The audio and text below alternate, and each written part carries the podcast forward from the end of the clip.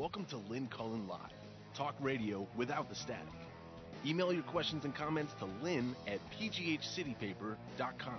And now your host, Lynn Cullen. Uh, hello there. Welcome, welcome to another week, indeedy. And uh, it is, I'm sorry, I'm just a little, we, we're having a little bit of a technical issue. um, at this point, I don't think we can get calls in. Um, so I'm telling you that, and I'm sorry to tell you that, believe me. Uh, but at this point, there's we're being told that that number is not available to us that we need to hook up so that you can call, and it's insane. Makes no sense at all. So. Uh, anyway, welcome to uh, August 27th. A hot, sunny day here in Pittsburgh, Pennsylvania. And uh, I think I remember ending Friday's show saying, God knows what'll happen over the weekend, uh, whatever it is. We'll be talking about it on Monday, and here we are, and, well, stuff's happened, of course, because this is the new normal. Um, spending a lot of time today, I guess, on the obituary page. Uh, I have nothing to add to everything that's been said about John McCain. I have had very mixed feelings about him uh, throughout his career. Uh, but given given what we see now in our government, I mean, he stands so tall above the current crop of Republicans that uh, I thought some. Let me see if I can find this thing. There was a. Uh, amidst all the, you know, I thought slightly over the top accolades uh, written to the uh, editor of the New York Times today, there was one slightly more nuanced uh, by a gentleman from Fort Lee, New Jersey, uh, Robert Nussbaum. And he says this it's a little florid, but I, I think he gets it right. And I'm just going to, rather than hem and haw on my own, I'm going to, I'm just going to piggyback on on his more th- thoughtful uh, words. John McCain did not live a perfect life, but it was an important life. He was not without flaws, personal and political, yet he did not excuse his imperfections, but acknowledged them. He was not always heroic in act and deed, but he was in immutable, relentless pursuit of what mattered most to him, and that was the elevation of this country and its continued pursuit of the best we had to offer. He challenged the orthodoxy of his party at times, most recently and notably in casting the ballot that acted as the death knell for President Trump's effort to undo the signature piece of legislation of the Obama presidency, the Affordable Care Act. But he, McCain, was also the man who called upon Sarah Palin a wholly unqualified and uninspired choice to try to resurrect a foundering campaign against Barack Obama.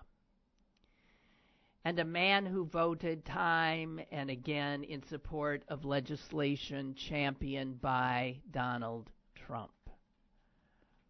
Like all of us, he was a person of contradictions.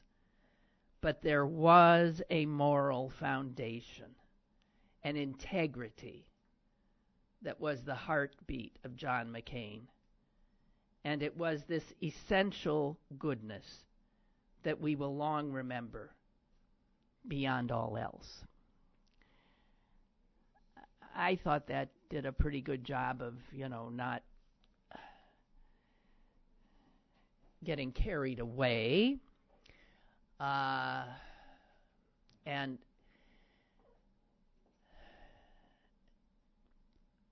I actually found myself thinking maybe in death, John McCain can take down Donald Trump simply by exposing for those who have thus far been too blind to acknowledge the appalling lack of integrity and character of this president in the way he has behaved since McCain's death. And it seems to me that in a week in which we will be reminded over and over again of how a flawed but honorable man serves,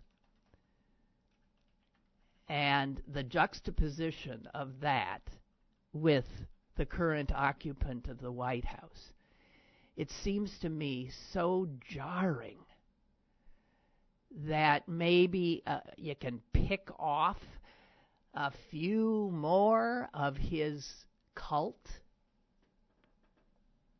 members.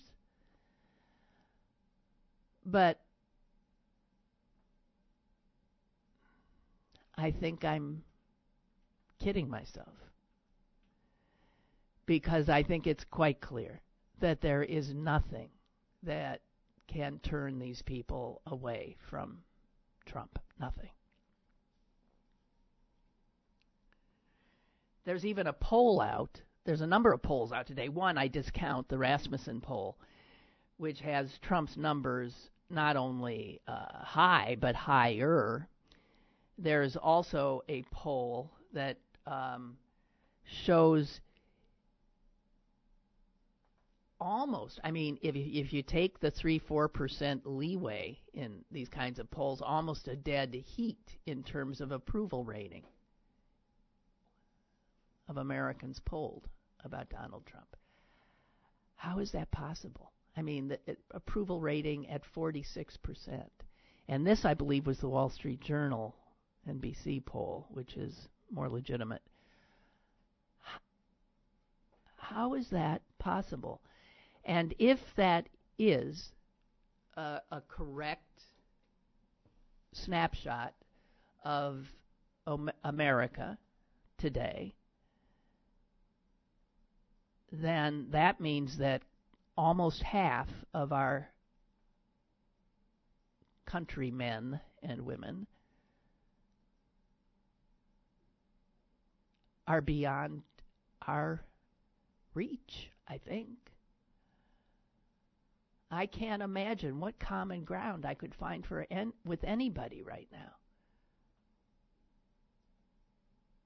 who does not yet see how horrifying this president is.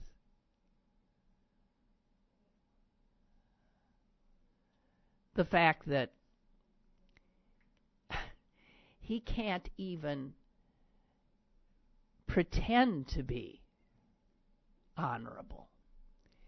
He he would not allow the White House to issue a statement that had been drawn up praising Senator McCain.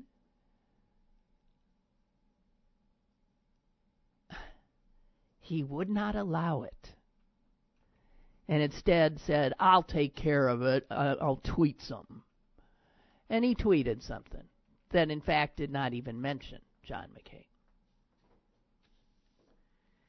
A man this crass, this vile, to have the devotion of nearly half of our citizenry says something about our country that I find almost unbearable to acknowledge. Because if that's true, I we got a civil war on our hands. I guess we do. You know, um, John Brennan, former head of the CIA, the uh, who oversaw the uh, capture and killing of Osama bin Laden, who's been called a, a lowlife or a dirtball or something like that by uh, Donald Trump and has stripped of his uh, security clearance.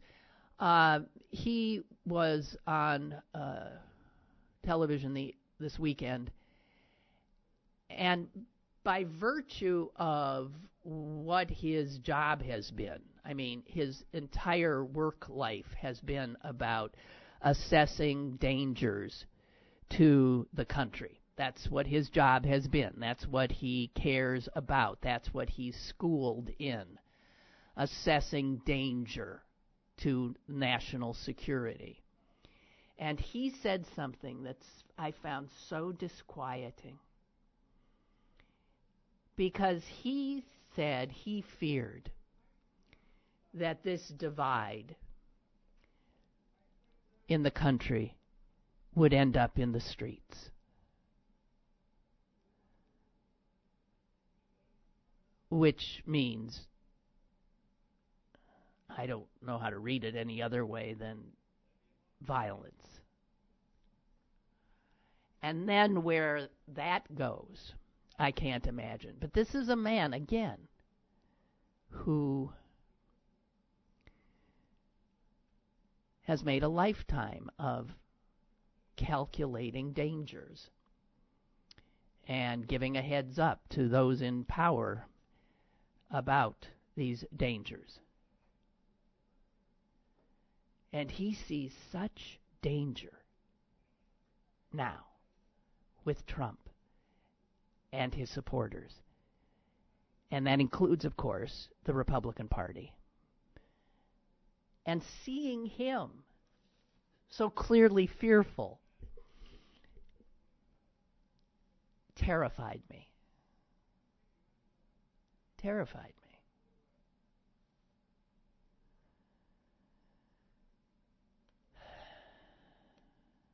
Kurt writes I'm not sure if the death of McCain can turn things around, but it's an interesting thought. Well, you know, I just imagine that the accolades, his funeral, the fact that here again the President of the United States will not be in attendance, as he was not in attendance at Barbara Bush's funeral, because he is simply considered persona non grata among that group namely all the other presidents of the United States who are still alive.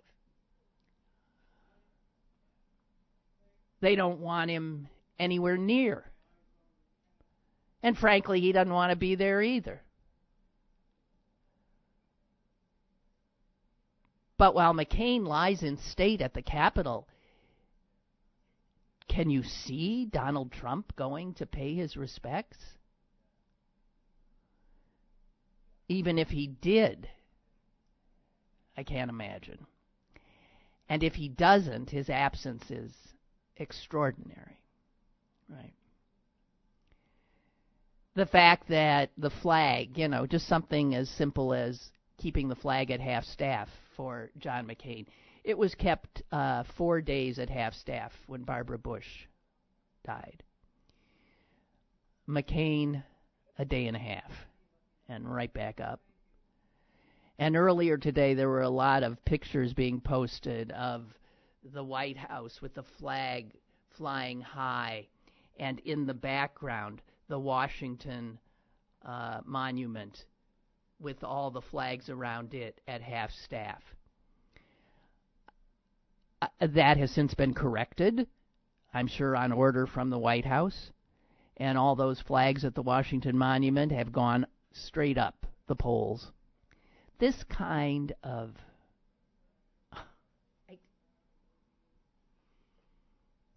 childish playground kind of back and forth. Extraordinary.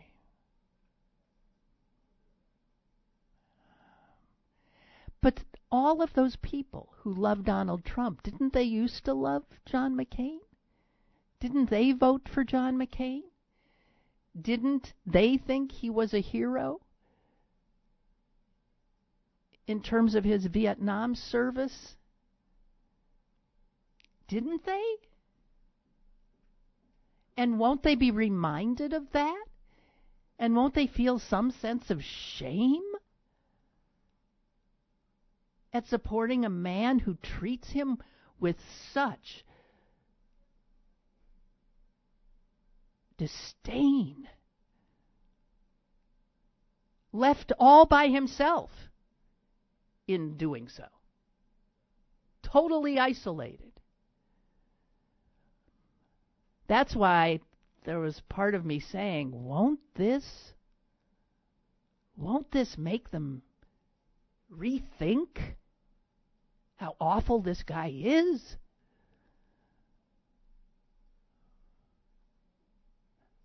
But I, after listening to John Brennan, after seeing these poll numbers, I despair. Kurt also writes I like to imagine that John Boehner,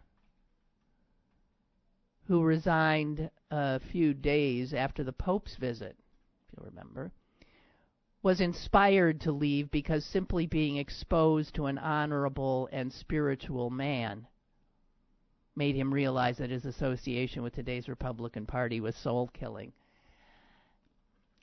Uh, well, you might be imagining that. Maybe it played the. Sli- I have a feeling Boehner was plotting his uh, his getaway. Um, he's he was reading tea leaves. He saw where things were going. He could not control his caucus anymore. These repulsive Republicans, and he didn't want to deal with it anymore. Maybe the Pope sent him over the edge. I don't know, but and speaking of the Pope, boy, well, we'll we'll get to that in in a in a bit as well. Um,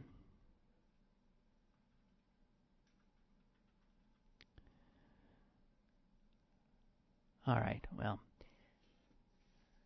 also I want to note the passing of uh, the a guy who made us laugh, and that is such a gift. Uh, Neil Simon jokester and playwright, Pulitzer Prize winning playwright, Tony Award winning playwright. Uh, many of his plays also became movies. Uh, for those of you who aren't sure what it is he did, The Odd Couple, everybody knows that. Barefoot in the Park, The Sunshine Boys, Plaza Suite, Biloxi Blues, Brighton Beach Memoirs. I mean, his career on Broadway spanned decades, and in in 1966, he had four plays running simultaneously on Broadway. How is that even possible? One playwright has four of the plays that are running 1966. He, uh, by the way, uh, the great Sid Caesar, for those of you who are old enough, uh, went Sid Caesar's, I think it was called Show of Shows. It was early, early 1950s television. He had a cast of writers that, well, I'll tell you who. First of all, obviously, Neil Simon was one of his writers. So was a guy named uh, Woody Allen. Let me see. I don't want to get Mel Brooks, Carl Reiner. Can you imagine?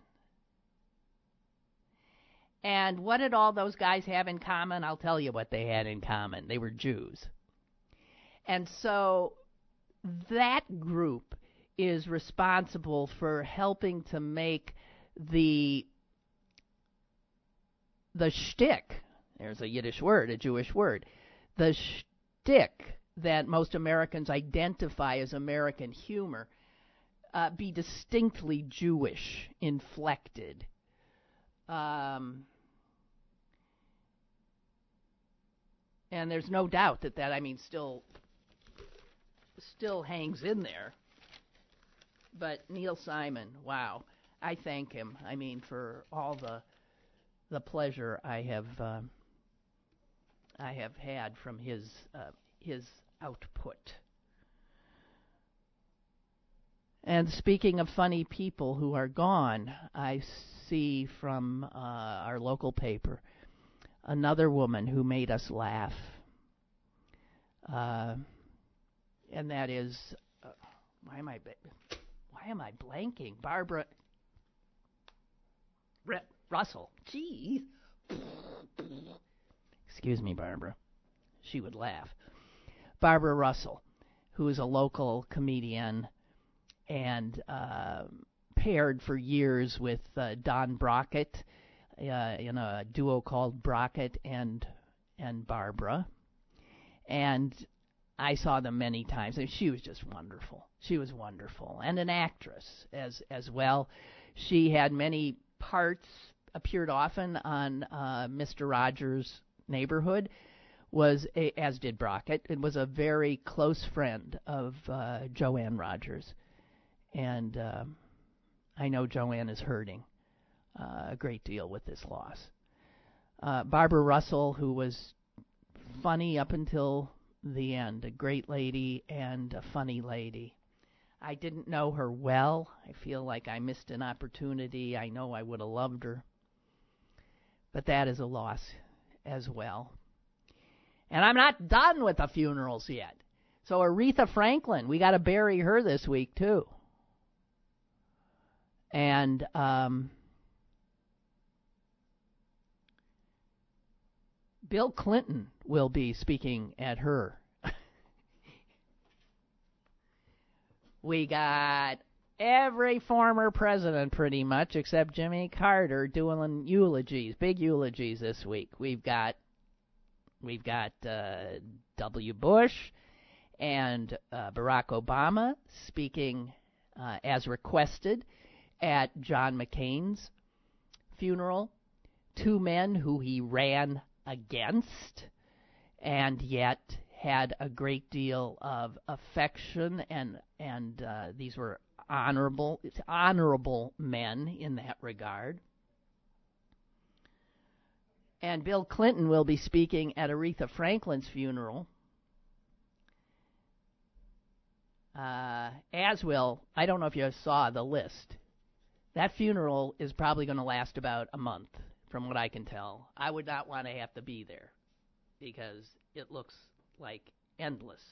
Uh, let's see. Speakers, besides Bill Clinton, who's been known to go long, right? Uh, Attorney General Eric Holder, the governor of Michigan,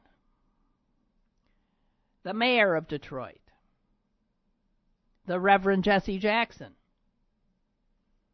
the Reverend Al Sharpton, Smokey Robinson, Clive Davis, Cicely Tyson. These guys are all speaking at Aretha's funeral. There are a whole bunch of other people, another long list of people who will be performing. So, really, seriously, that's going to be, I think it's on Friday in Detroit. That is going to be one. Well, I don't know. What's August 31st? Maybe that's Friday. Uh, performing at her uh, funeral. It's Friday.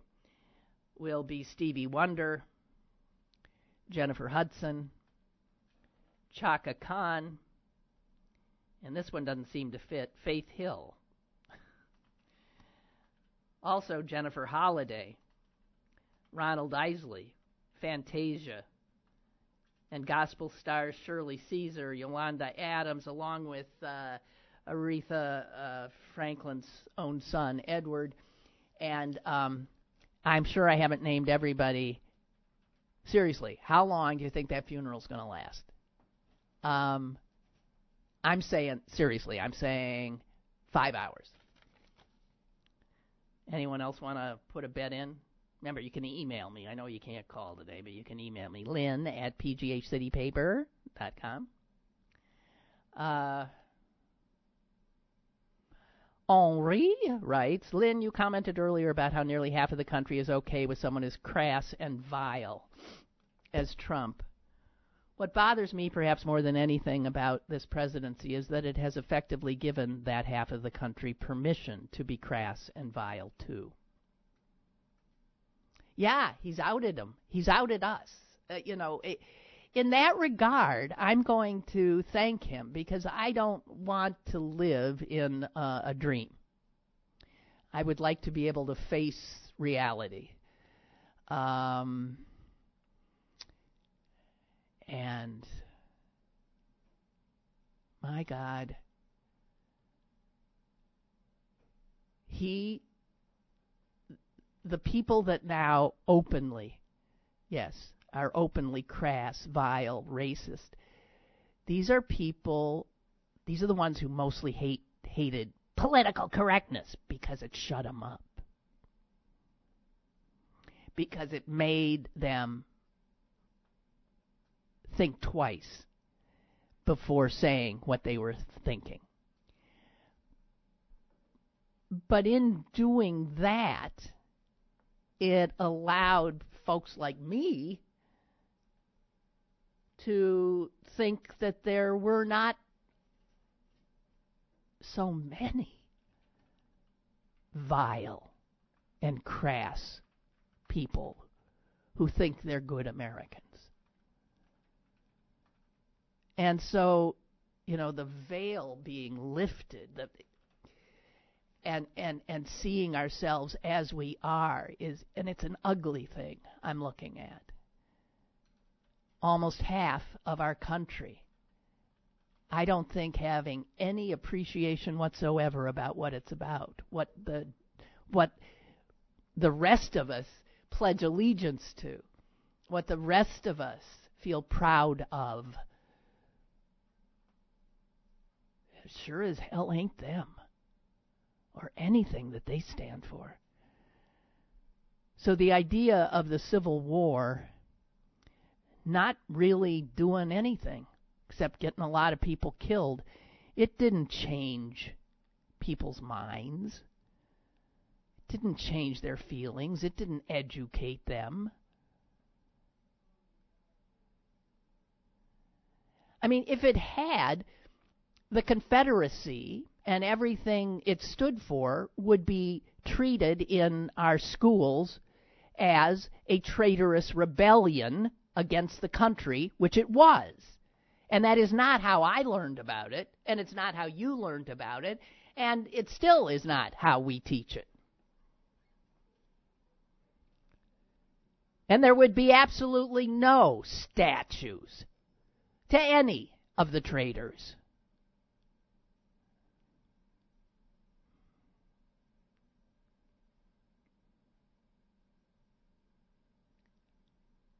I don't know how bad it is, but it could be as bad as 40 plus percent of this country.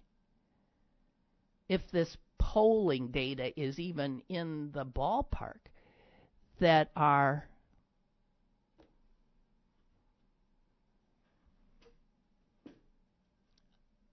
deplorable.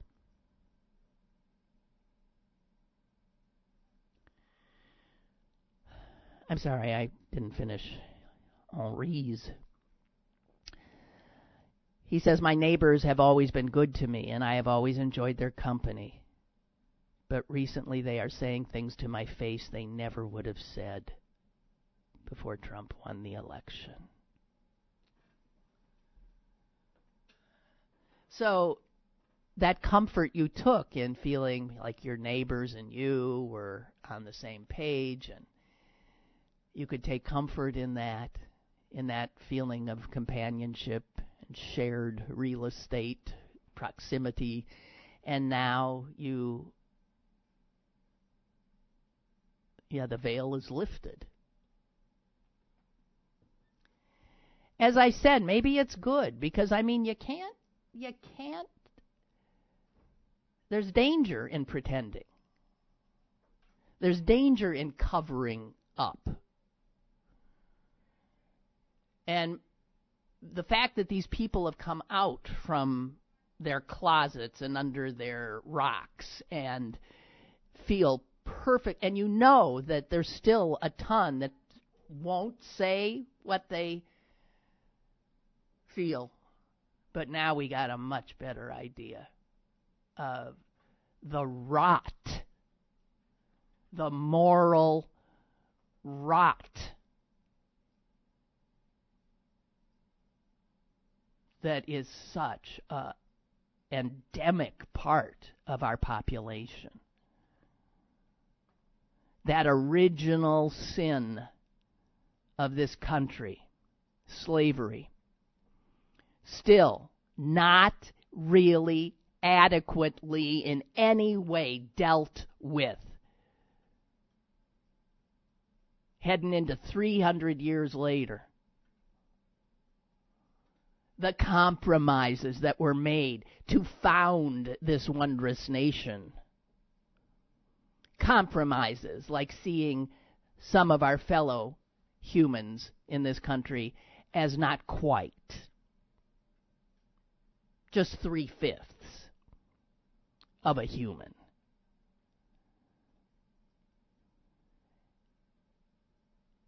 And that people learned to hate from generation to generation. Learned that hate from generation to generation.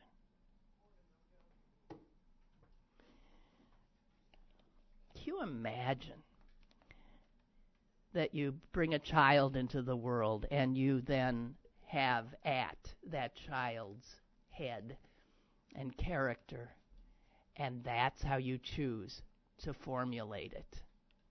Teaching children to hate.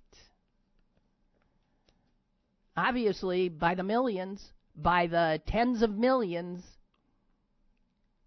Americans did just that year after year,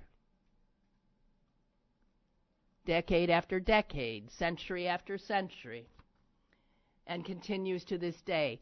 And this brings us to something that uh, Roger Cohen uh, wrote um, this weekend sometime. Americans elected Trump. Nobody else did. Americans elected Trump. Americans came down to his level. Americans made a bargain with the devil in full knowledge. So the real question is what does it mean to be an American today? Who are we, God damn it? He wrote. What have we become? Trump is a symptom, not a cause. The problem is way deeper than him. American individualism has morphed into American narcissism. American exceptionalism into hubris. Out of that and more came the insidious malignancy of Donald Trump. And it will not be extirpated overnight. Or ever. Or ever.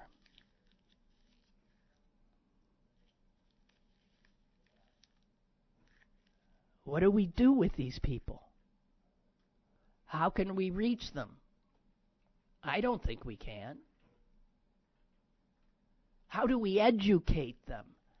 How what is wrong with the churches in this country since most of these people profess to be Christian? These people, if they go to church, should be getting reamed Sunday after Sunday by Christian ministers.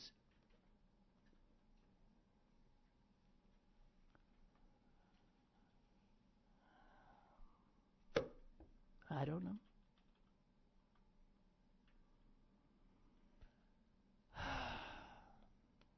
Roger writes, I just returned after nine days in Canada. Yeah, I know, I returned.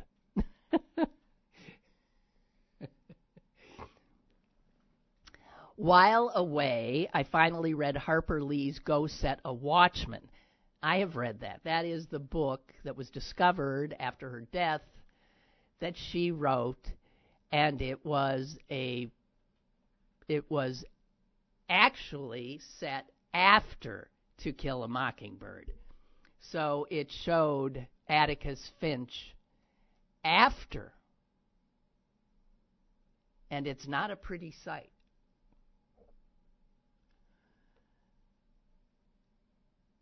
So Roger read it. While away, I read Harper Lee's Go Set a Watchman. I didn't want to read it based on reviews and hearing that Atticus was not as perfect as Gregory Peck. not as perfect as he seemed, that wondrous man in To Kill a Mockingbird. But he writes, I found it engaging and intriguing addressing racism in the South from a young 26 year old Harper Lee in 1962 is amazing. While Atticus was not perfect, his position on segregation is understandable. He is wrong in this book. But if you follow his advice from Mockingbird to walk in his shoes and try to understand from his point of view, Go Set a Watchman is about one's conscience. My biggest takeaway is where are Republicans watchmen? What happened to their consciences?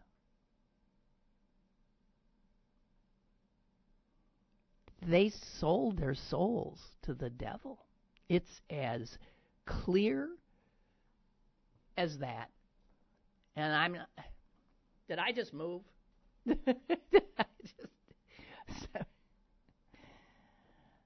uh, ah, here's a good tweet sent in by Barbara. The White House flag is currently at full staff for those of you who really care about kneeling and respect and all of that.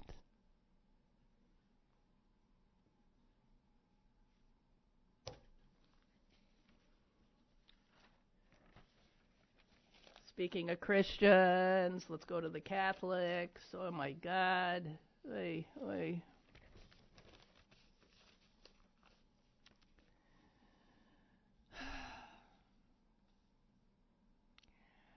I don't know, guys. Uh, the Catholic Church seems as riven as the United States of America. Man, the knives are out in the Vatican. Man, that church and the guys who run it are literally at each other's throats. And it breaks down like it does here conservative and liberal. And wow, there are now people on the right in the church who see an opening to take down Pope Francis in the abuse scandal. And I'm sure you know there is this uh, archbishop who is openly uh, charging that the Pope knew full well about uh, about Cardinal McCarrick and his history, and that he protected him and, in fact, even elevated him. The Pope, on his plane heading back to the Vatican from Ireland, was asked by a reporter if the Archbishop, Archbishop Vigano, if his charges were true. And here is the reporting from the New York Times the Pope did not deny it, but sidestepped the questions by insisting he would not dignify them with a response. Well, so I don't know what that means. The Pope's statement was this I will not say a single word about this. I believe the statement speaks for itself, and you have the sufficient journalistic ability to make your conclusions. Uh,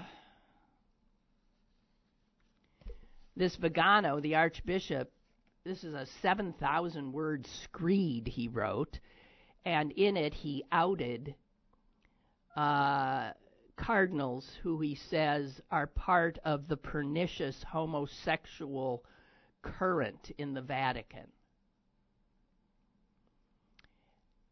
The right wingers in the church feel that the scandal is a homosexual scandal, which it is not.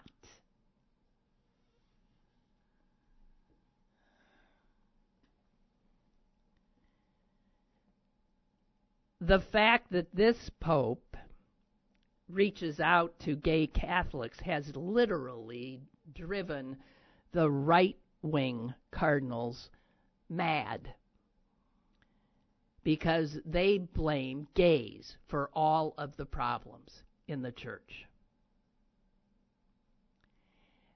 Vigano, who was, by the way, a former top Vatican diplomat, he said these homosexual networks, which are now widespread in many dioceses, seminaries, religious orders, act and strangle innocent victims and priestly vocations, and they are strangling the entire church.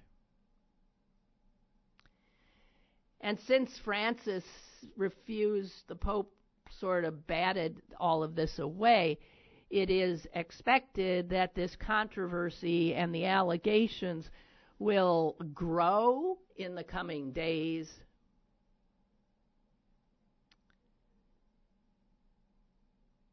And in fact, the Pope started blaming the media on the flight. He said he, he blamed the media for promoting an atmosphere of guilt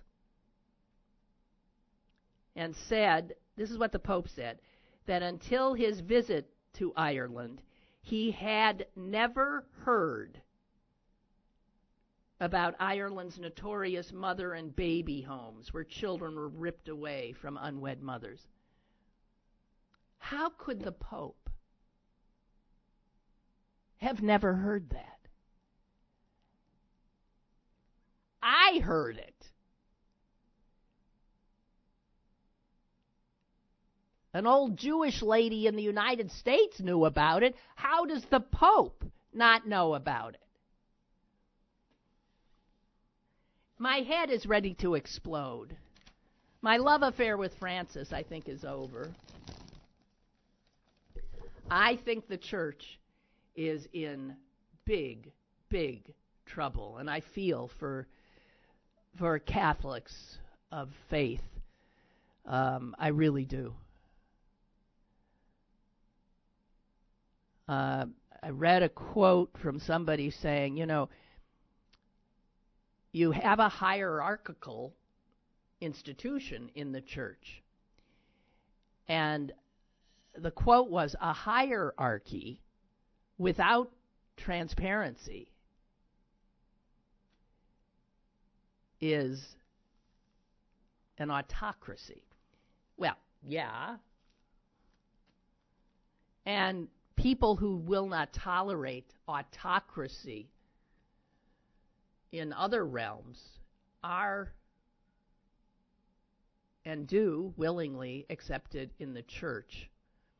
And it's clear that the church and those who run it are perhaps not worthy of the trust that so many people have placed in them. And I can't imagine what'll work except a wholesale cleaning of the upper levels. And I'm talking bishops and cardinals, but I don't think you'll see it. I was talking to a friend the other day, and she said what is so awful to her is that now all priests, you look at them and you wonder. And so all the good people in the church, this is the way it always works. The bad people taint everybody. Where did I read there was a church, there was a priest that was beaten up the other day? And the guy who beat him up said this is for, you know, and and, and he hadn't done anything. But wow. Um I can't imagine. And I'm starting to think that um, the unthinkable, that uh, this could take Wuerl and Zubik down. I mean, I'm saying that's the unthinkable, but they were part of this institutionalized cover up of crimes.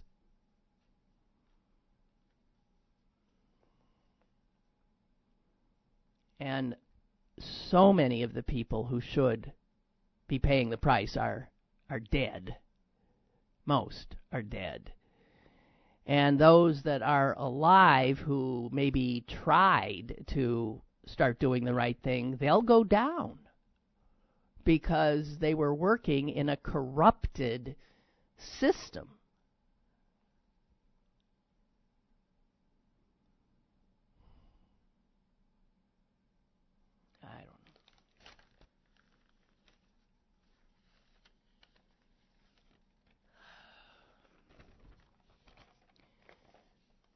Ay, ay, ay, ay, ay.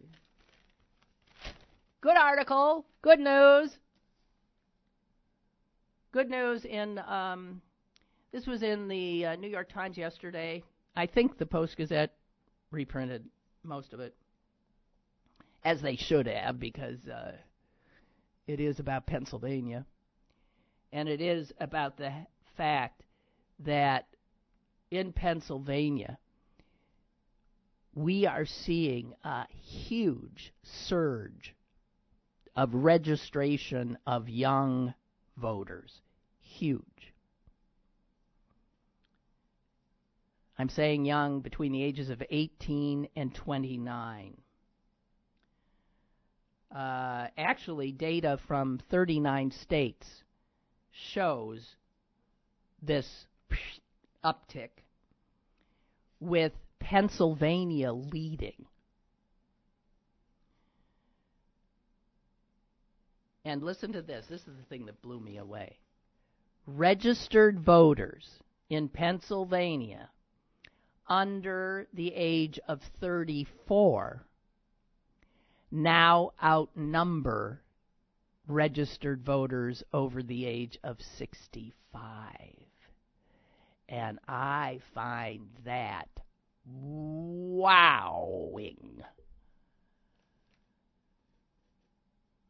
You think of Pennsylvania, it's an old state. And those old voters that have always gone to the polls and pulled this state to the right, they're now outnumbered by younger voters. And obviously, not all of those young voters are progressive or Democrats, but you can bet your bottom dollar a whole bunch of them are. And the groups that are registering these young people uh, are finding out that the young people want to vote. And they want to vote because they care about these issues affordable health care, gun control, climate change.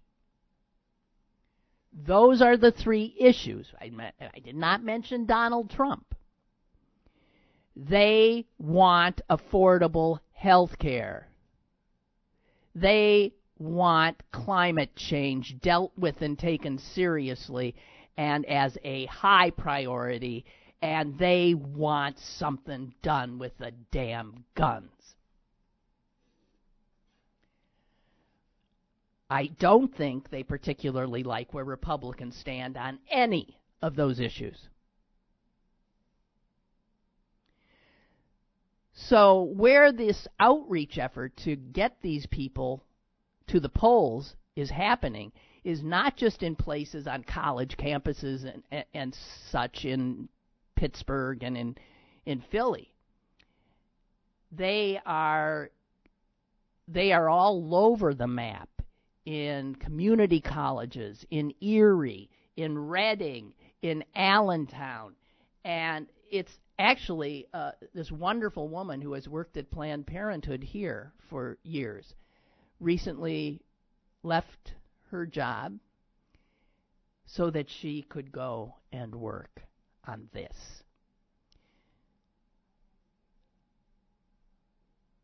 She cares about Planned Parenthood, and she decided the way I'm doing, the way I'm going to help Planned Parenthood now is not sitting here in Planned Parenthood. I'm going out, and I'm going to be part of this effort to get young people registered, get them to the polls. There's some big uh, primaries coming up tomorrow, by the way. Uh, one in Florida, well, where Democrats are going to, boy, they got a really interesting race going on to see who will run for governor as a Democrat in Florida. Um, they haven't held, Democrats haven't held that in a long, long, long, long time also John McCain's home state, Arizona, having a primary. And there are such loathsome people running in the Republican primary uh, to uh, replace Jeff Flake, who, as you know, is leaving the Senate. Uh, you could not find a list of more repulsive human beings. Uh, Joe Arpaio being one on the ballot. And at least, I mean, unfortunately, I would like him to win because could just wipe the floor with him in a general election. But uh, even the Republicans know that, and so Arpaio is uh, running last in the polls. But the people who might win are just one's worse than the next. One's worse than the next. God, what awful, awful people. Jeez, who knew? We didn't know how many awful people there are. Damn.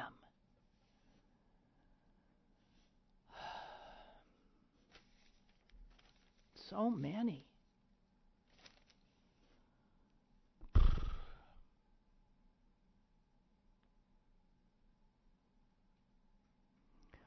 Why do some people, when they're driving, take like an extraordinary amount of time to make a right turn. I know it has nothing to do with anything I've been saying, but I just, for some reason, remembered my annoyance. What is with people? I'm serious. They, first of all, you're behind them, right? They approach, they're going to turn right. They start the turn. And right as they start the turn, they put their turn signal on. Like, duh. Oh, that's helpful. Thank you very much. What what is the purpose of that turn signal, do you think? And then it is like just turn the damn corner. By God, it takes boom it's like, and these are, I know cars now have power steering. I'm old enough to remember when turning a car took maybe a little bit of energy. No. It's like, And then I look and it's not an old person. I think, okay, it's an old person. Give him a break. No, it's not. It's just, what is that? Is it timidity? Oh, you shouldn't let me on the roads. I'm telling you, I just, this is where the bad part of me comes out. It does. I admit it. I'm the person who's screaming behind the wheel. I'm a type A. That's when I show my type A ness. And I don't like it either. And I try very hard to say to myself, take a deep breath, take a deep breath. And in fact, I wonder about people who are clearly living at a different pace than I am. And I think, wow, when you turn like that and drive like that, then you must have a lot of time to get wherever it is you're going. Somehow I never do. I'm. and I guess I've always been like that, but I guess there are. They'll probably live longer than me because, you know. I don't know. It's been bugging me. It has really been bugging me. Do you think there's more worse drivers on the road now than ever before? Because I do. And I think it might have to do with the, phones. I think because you do see an awful lot of that. You can tell when somebody, I mean, it, you can tell when you finally get around some of these people that are driving you crazy. They're on the phone. So they're not paying attention. Oh, God, it all this drives me crazy. I'd rather be upset about things like that than about our country going down the drain because because it's small potatoes. These big potatoes are really scary.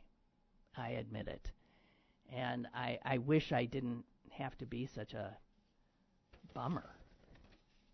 But um I mean, how am I how do you God all the funerals? So, um, what am I missing? Did something good happen somewhere? I don't. I really, I'm serious. I, I I'm unaware if it did, and I have been uh, reading uh, a lot, a lot. I hope we can get the phones uh, up and running. Believe me, it ain't easy sitting here talking at myself. Uh, I hope we can get them up and running uh, for tomorrow's show. at any rate, uh, Susan will be joining us, I believe. And um, I think that's all I got. all right. Somebody put out a warning. Cullen's getting back on the road. If you find yourself in front of her, try to make the corner in more than, you know, I mean, seriously. Jeez. I'm sorry. I'm sorry. Obviously got up on the wrong side of the bed. Okay, that's it for me, and we'll try to get our act together here um, as much as we're capable of doing so. And I'll see you guys tomorrow. Bye.